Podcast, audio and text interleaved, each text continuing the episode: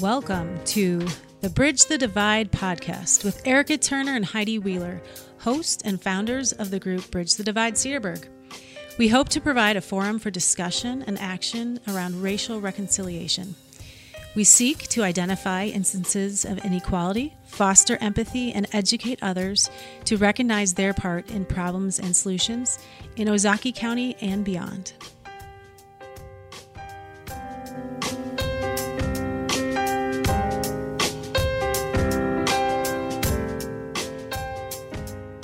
Thanks for joining us again on the Bridge the Divide podcast. Uh, we are always looking for uh, exciting and interesting people, knowledgeable people to share with us. And today we bring back a, a, an old favorite. Oh, I can't call you old, a previous favorite, Dr. Raj Sampath. How are you, Raj? I'm doing well, Erica. Thanks for having me back. It's yes, it, it is great. You are um, uh, professor at uh, Brandeis. Give me give me all of your uh, your accolades there, Dr. Raj. Well, I, I don't know about accolades, but uh, fa- factual data on my uh, my official title is I'm the associate professor of the philosophy of justice, rights, and social change at the Heller School for Social Policy and Management. And our tagline at our graduate school is knowledge advancing social justice. So my job is to not only teach and, and research, but to think about how we can connect to the outside world when it comes to a myriad set of social justice issues that are very contemporary. All right.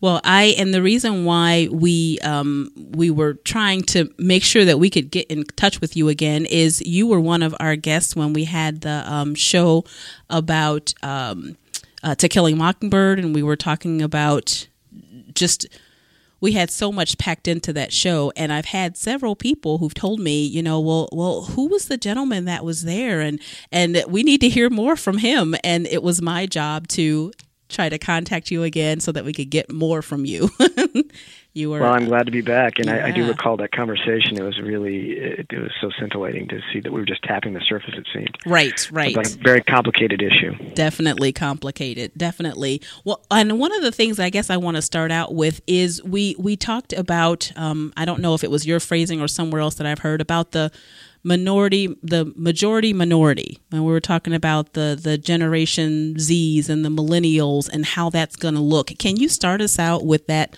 um, paint that picture again for us and what it's going to look like here shortly Sure. Uh, I mean, it's it's also a reflection of my environment working in higher education at, at universities where the old adage is that we get older every year and they yeah. stay in the same age bracket. so we get to this accelerated perception of our own aging vis-a-vis, uh, you know, a, a, community of young people that come in every year. But the values are changing rapidly, and so when I talk about generational differences, the U.S. Census every year changes its uh, format, and so every 10 years, excuse me, and so the next one that's coming up is 2020, and we can get into the racial and ethnic classifications of that. But from the generational perspective, I'm Gen X, so those are births from let's say roughly 1960 to 1979. Uh, I'm 48. Millennials would be births from let's say 1980 to 2000. But now, very quickly upon us, for example, our, our freshmen that started this year burst from 2000 to uh, to now. So those births in 2000, they're freshmen in college, and it's it's so hard to imagine that the new generation has has arrived. And um, the distinctions based on a lot of social scientists, at least between that 0 to 18, let's say 18 to 36, the boundaries are kind of permeable. There's a common set of interests and issues regarding the environment, um, sexual identity, pluralism and diversity, um, you know, gun regulation, mm-hmm. concerns about sustainability with regard to our, our, democracy, quite frankly, and that's why you see a lot of young people running for office. You mm-hmm. see the new Congress.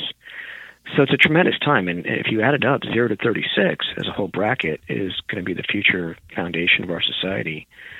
And we thought to ourselves, oh, okay, well, you know, it's not going to happen for another 20 years, or everyone wants to kick the can down the hill. Let's not think about this.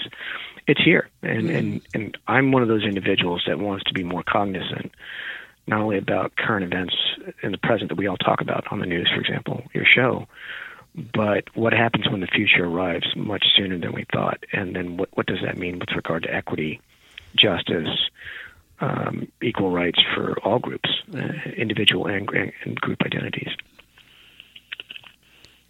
I think that that is, I think we talked about this before too, that that is really scary for a lot of people. So, where you are trying to figure out how to navigate well in that new space, that we have folks that are just fearful of that new space. Um, and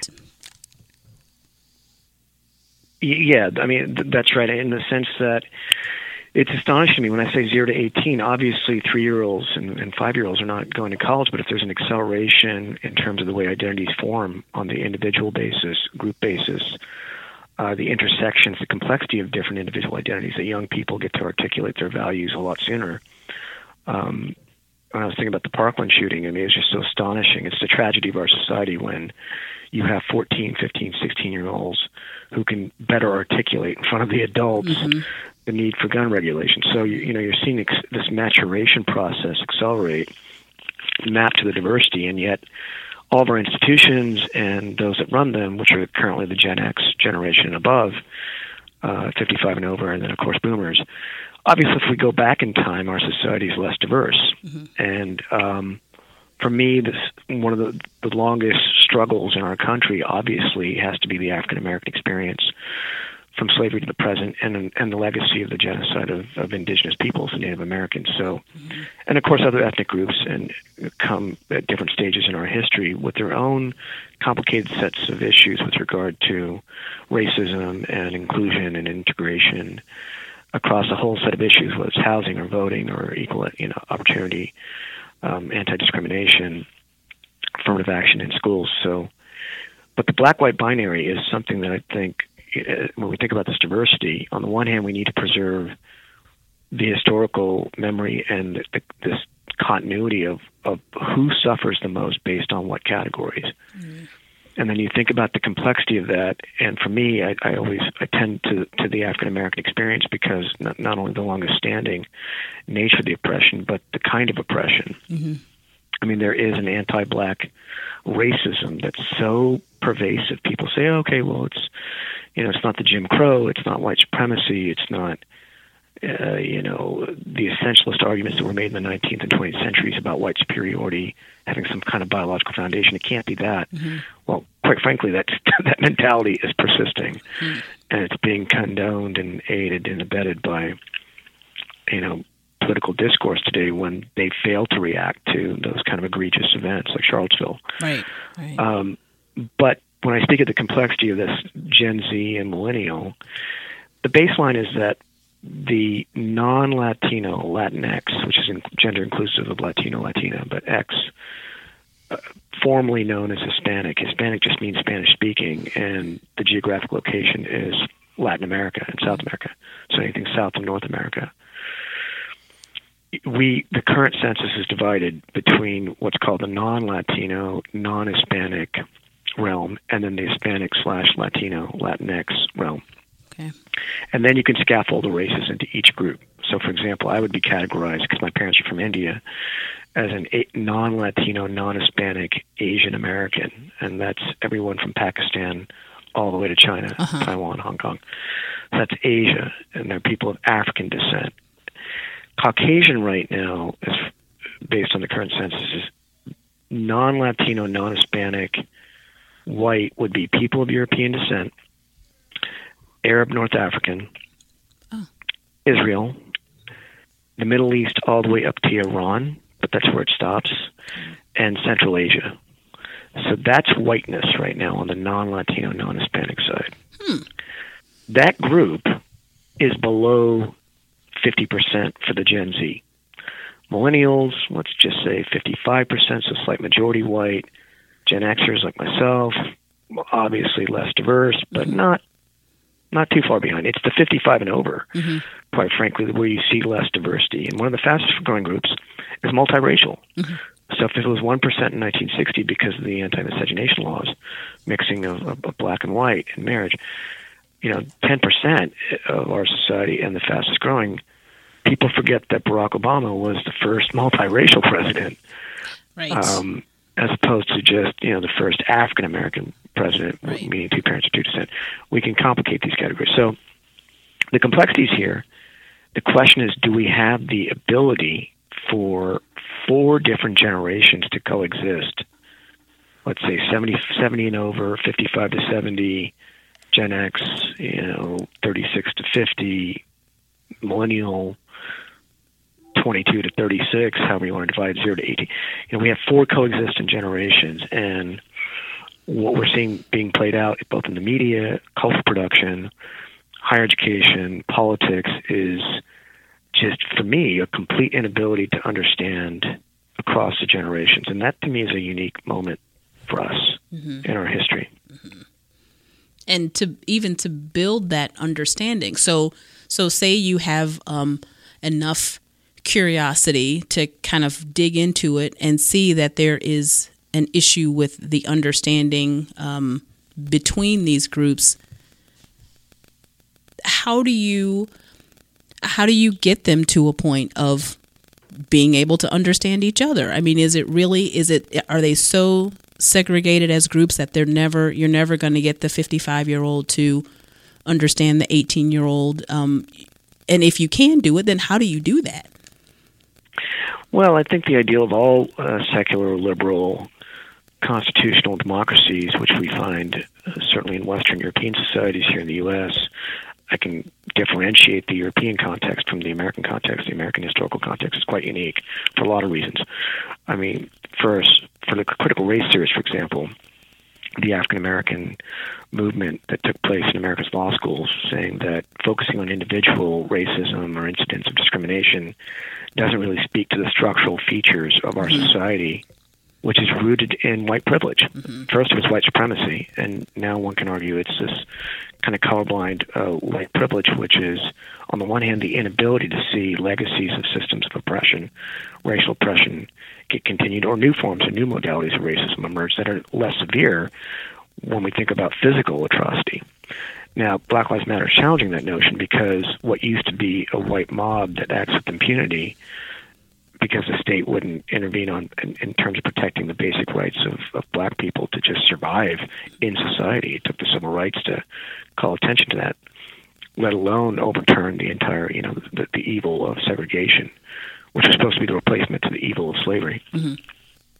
You know what, what Black Lives Matter tries to call into question is that the, the, the structure of power and force is now transferred to the state, where the state can act under the law, namely the police, act with impunity when um, you know unarmed black people who are pulled over for very basic infractions snowballs into this you know these tragic events which which leads to uh, you know homicide essentially. It's like state execution and judgment and all at the same time and it's being publicly viewed so we can think about the degradation and the dehumanization of that it, it, I, I question, on the one hand, people that speak about progress when I when I think about how, how egregious the, the, the level of, of racial tension and racism has gotten in this country. Because mm-hmm. people want to just, let's just talk about the facts. When you talk about categories, like oh, I've seen improvement here, or okay, we have representatives in the government, but you know we got to talk about the conditions of, of daily life for the masses and. um Dr. Raj, let me stop you right there. We're going to need to sure. get to a break, and we'll come right back after the break. And great, thank you.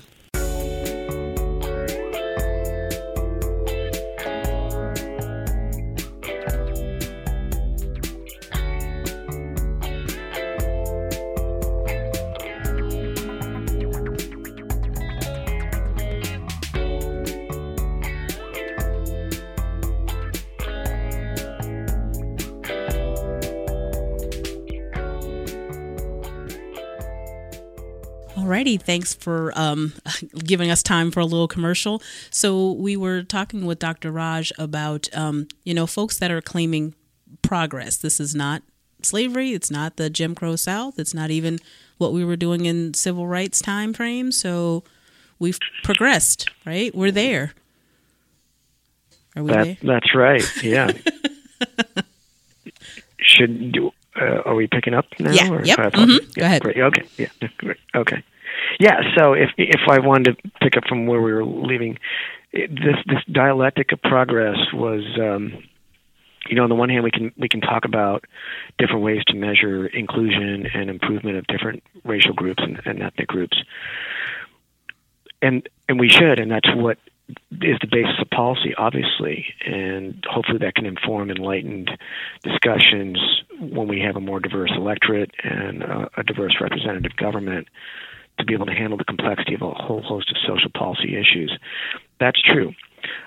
My earlier point was that the diversification of society not only may lead to a clash of values across generations, and not just along fixed lines like there could be debates for or against abortion, mm-hmm. you know, or issues of physician assisted suicide, which is a, a, right that's not guaranteed right now. It is in other Western governments that have uh, that is a national law. Transgender rights. I mean, there's so many different issues that we can talk about with regard to basic rights in a diverse, pluralistic system. Mm-hmm. I guess what I was getting at is that when there is a confluence of the existing systems of oppression, when there's physical force and violence and oppression that come upon people, either through the state or through a state that fails to act to protect basic rights when mobs can act, you know, and, and execute violence against innocent people. I'm thinking about the shootings, for example, mm-hmm. um, of racial minorities. I was thinking about the um, in South Carolina the white shooter of the black church. Mm-hmm. You know, so they're they're we have to unpack these because each of these incidents are not they don't just stand alone and they're not just separate unpredictable events. Do they speak to a larger structure about basic protection in our society? But once we move past the notion of physical violence, you know, with the younger generations, getting back to the issue of uh, diversity among our younger people and beyond values and content and debates about issues, how people might feel about certain things, if it's climate change or gun control, the question is whether the younger folks are trying to articulate a higher bar of respect, hmm.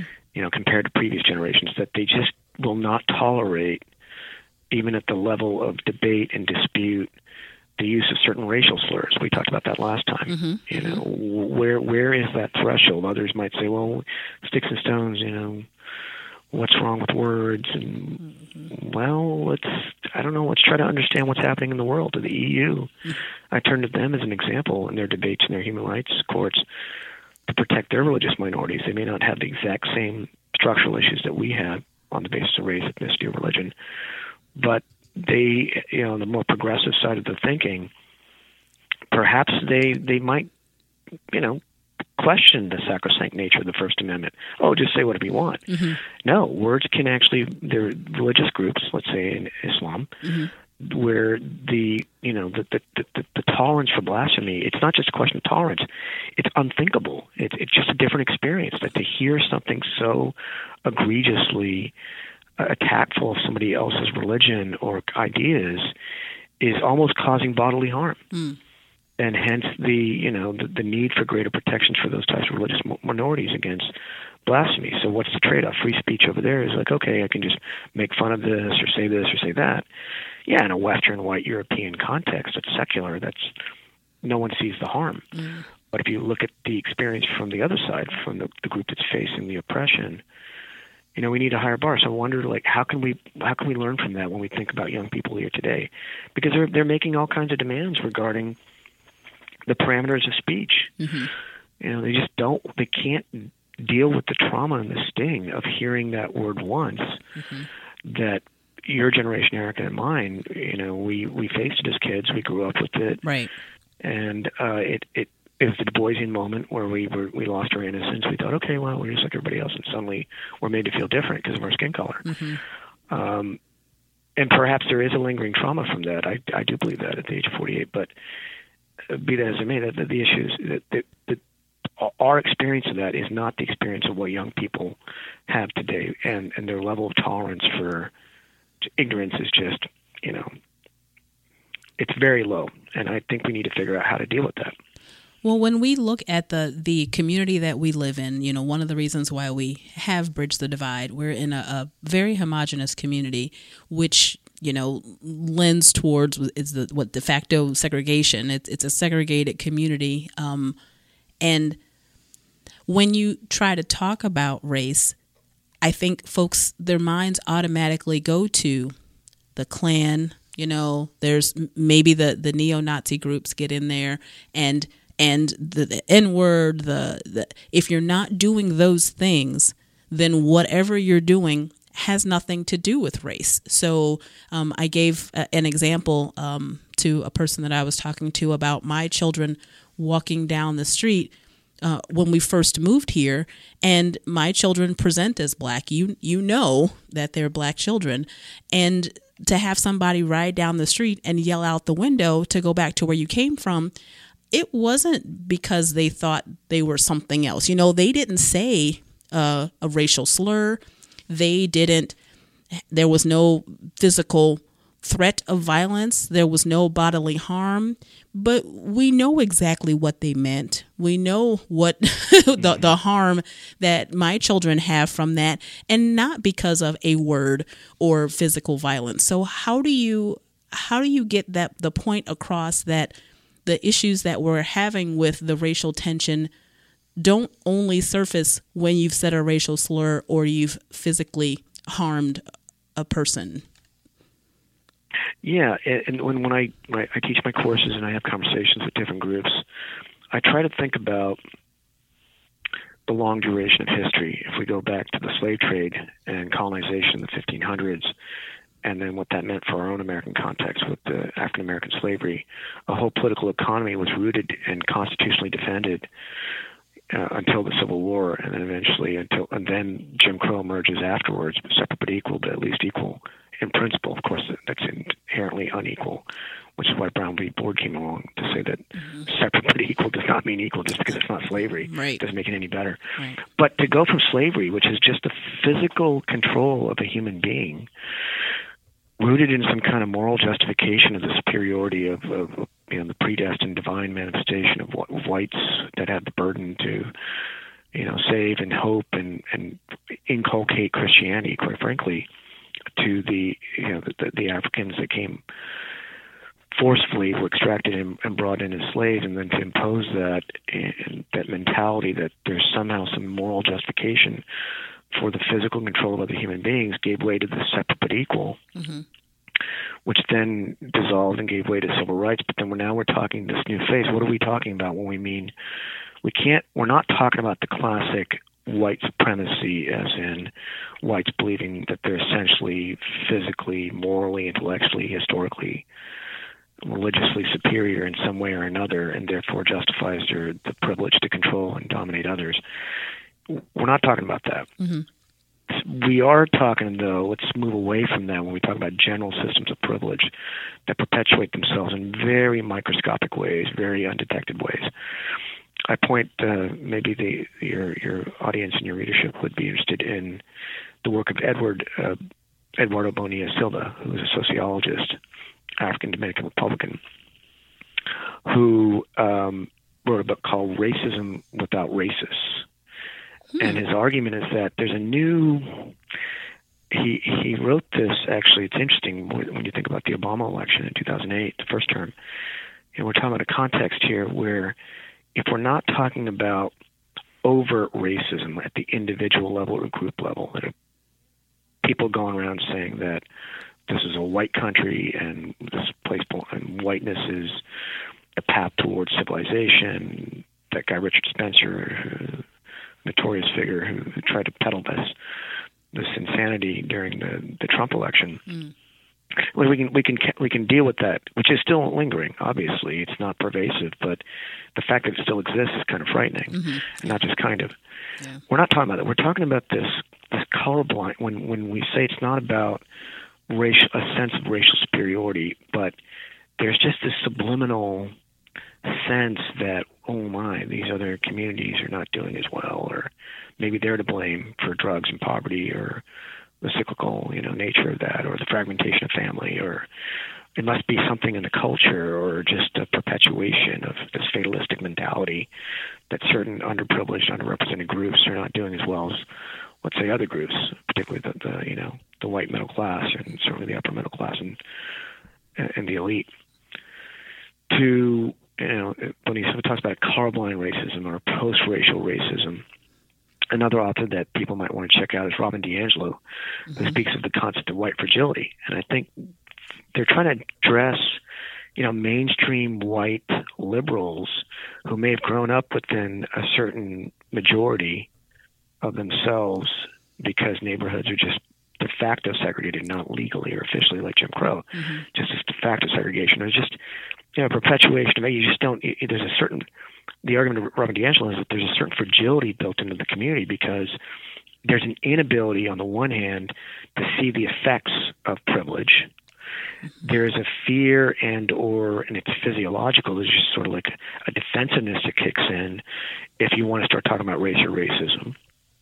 And to say that there's something like white privilege that implicates people in systems of control because the white liberal majority can say look this is not jim crow or slavery right. or the ku klux klan or lynching mm-hmm.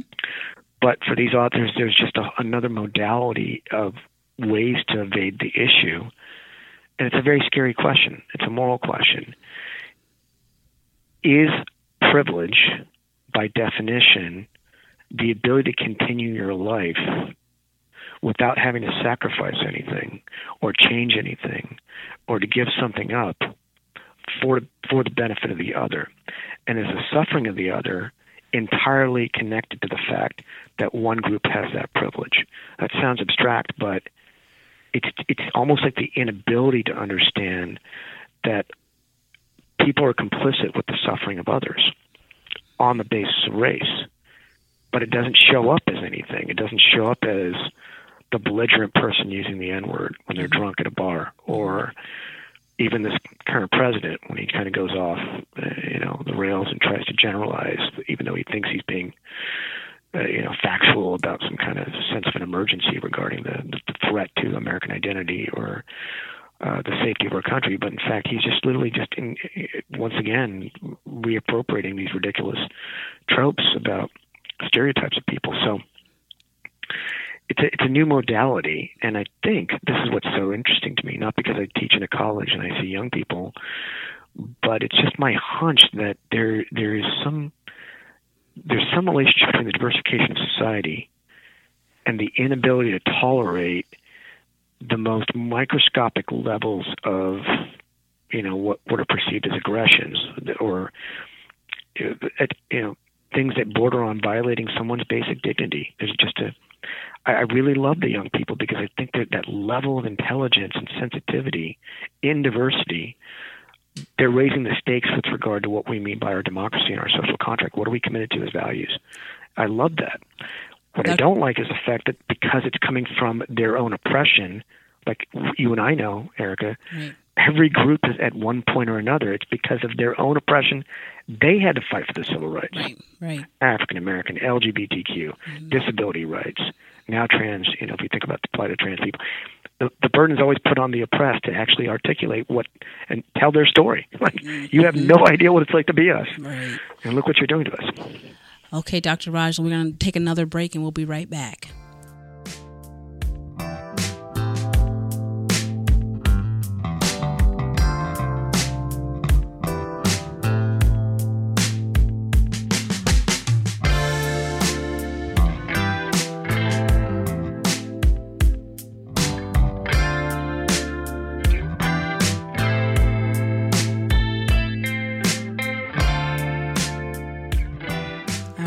We're back with Dr. Raj. Thank you again for joining us and and dropping some some serious knowledge here, sir. Yeah, okay, go ahead, Dr. Raj. We were talking about being um, uh, the complicit. I think was the the last thing that that stood out for me. How do you? I guess how do you discuss with someone who is defending their position, you know, and defending I am not a racist. How do you talk to them about how they're complicit in what's occurring, whether they were the, the party that created it or activated it or not. Yeah, it's it, and that's the interesting thing. It's not a question of trying to prove that someone else's self perception or conception is wrong and challenge them because that that too is an, completely offensive. If someone, if I go up to somebody else and say, "Hey, I, you really don't know who you are, or what you think you are, or what you feel you are," and I know better than you, and let me tell you, you know, that's that's like this, the peak of condescension.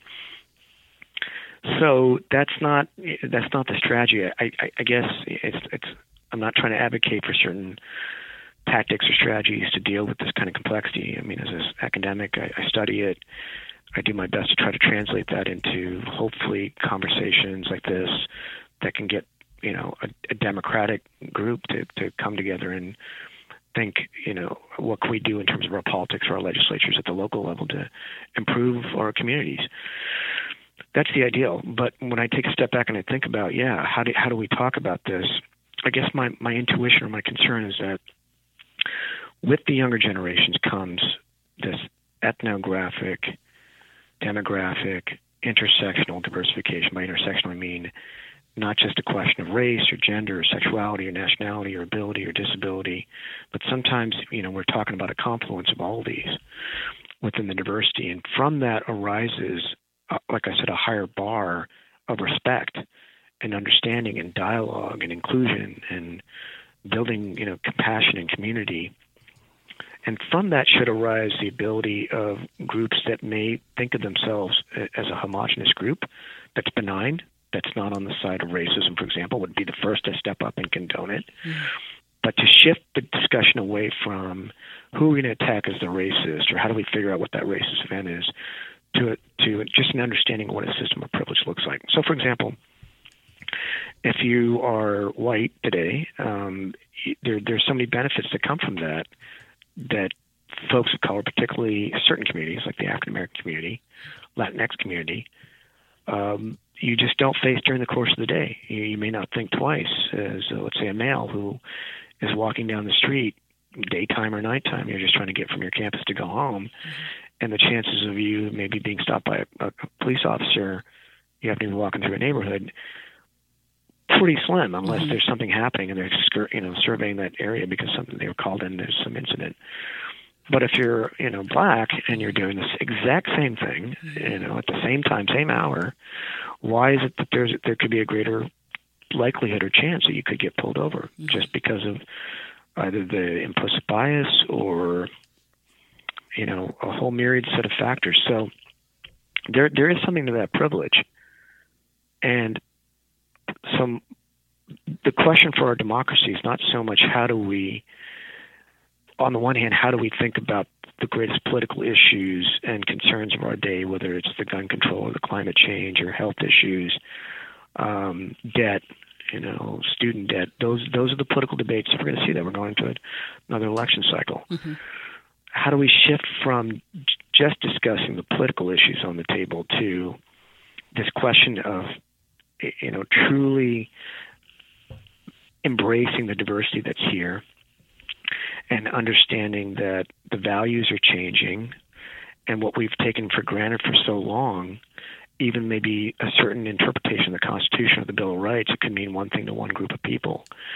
But that one interpretation for by that one group of people could be interpreted in a completely different way by somebody else. Mm-hmm. The cake decision in Colorado looks like it was an, it was a defense of the the religious freedom of the individual, but it's such a nuanced decision that took place. Obviously, the harm is going to come to LGBTQ people mm. in that particular case, when it comes to you know being free from discrimination in commerce. I mean, on the one hand, the guy was arguing that he, you know, he didn't want to sell a cake knowingly to a group of people that he didn't think, you know, he thought violated his own religious beliefs. Mm-hmm. He could have, and he said, he go get the cake somewhere else. Okay, so that's one level of discrimination. Mm-hmm. The other could be was he compelled? This is what people don't really see the nuance of. Was he compelled to write on the cake, you know, a happy wedding, or when he was linking up the question of in this quote unquote homosexuality with marriage, which he didn't believe in, even though marriage is legalized as of 2015, mm-hmm. that he was being compelled in the writing and the inscription of the cake by writing he was thinking and actually condoning and that is a violation of his own his own type of freedom of speech. Freedom of speech is not just being able to be free to say whatever you want. Right. it's when you compel people to say something that's a violation too. And so it, it gets so nuanced. I, I wonder about just even taking that case there is a clash in the way people actually speak to each other and the way they hear each other, the mm-hmm. way they receive words, the way they interpret things. And I mean, as a person of color, I, I live that reality and I, I embrace the complexity and I, I get challenged by it every day. Mm-hmm. I, I try to understand my own privilege as a cisgender heterosexual male, uh, male assigned at birth, as uh, male gender assigned at birth is a phrase, so cisgender, uh, that has an enormous amount of privilege. I'm disprivileged by color if I'm brown because of this, you know, my own race and also the census. But I'm thinking more of the intersectional folks where there are two or three categories of minority status that converge, and there's there's no way to really grasp that complexity because you, you might want to just put the person in one category. Mm. If you're a queer person of color, for example, you know, or if you're a, a woman of color, mm. and if there's racism in general and there's sexism in general, but you're facing the convergence, how does that voice come out? How does that experience get articulated? Because if you're just looking at it from one lens, the racism lens or the sexism lens, you're going to miss out on the convergence.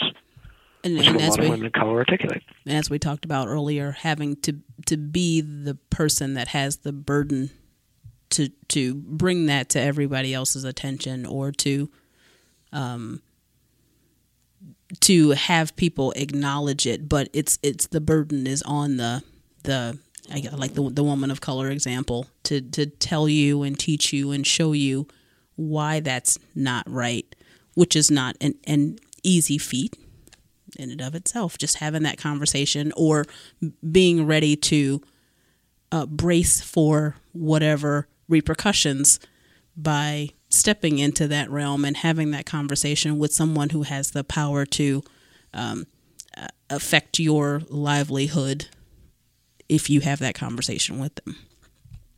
Yeah, and I mean, and, and to take it back to the, the, the current moment and the fact that we're heading into another election cycle, I'm I'm actually very optimistic. Okay. You know, people are talking about pessimism and the fear and then the uncertainty as we head to this election, all the drama surrounding this particular administration, the news cycle, and we contrast ourselves, let's say, in this this Western Hemisphere with another pluralistic, diverse, democ- quote unquote democracy in Brazil that also has a legacy of slavery, mm-hmm. and in that uh, black slavery so the African slave trade. Mm-hmm. And people talk about the authoritarian figure that just arose there, and you know you don't want to compare the two contexts. But and then we can think about the complexities of Western European societies that are diversifying and thinking about their pluralism and their issues with the refugee crisis coming in from Africa, the plight of religious minorities, particularly uh, Muslims, in Western European societies. What I see in our context here in the United States is the there this, this tremendous acceleration of diversity, in in my perception, is being accompanied by a very robust um, sensitivity and intelligence that I see because I see the kids debating. Mm-hmm and it's just getting younger and younger, which means let's say the debates normally would have taken place for a couple of generations ago in your your late teens mm-hmm. when you want to try to grapple with this complexity. But what happens when it starts to happen when you're 10 or 11 right. or 12? Right. Well. I remember what it was like being 10 or 11 and dealing with the white majority and quite frankly the Latinx migrant Mexican migrant labor um, community that I, I basically grew up in, mm-hmm. even though I'm Indian American from my parents from India, in a small rural town in California. So I saw the kind of diversity of that age. It was very polarized between white and non-white, but and I was one of the few of my own racial group mm-hmm.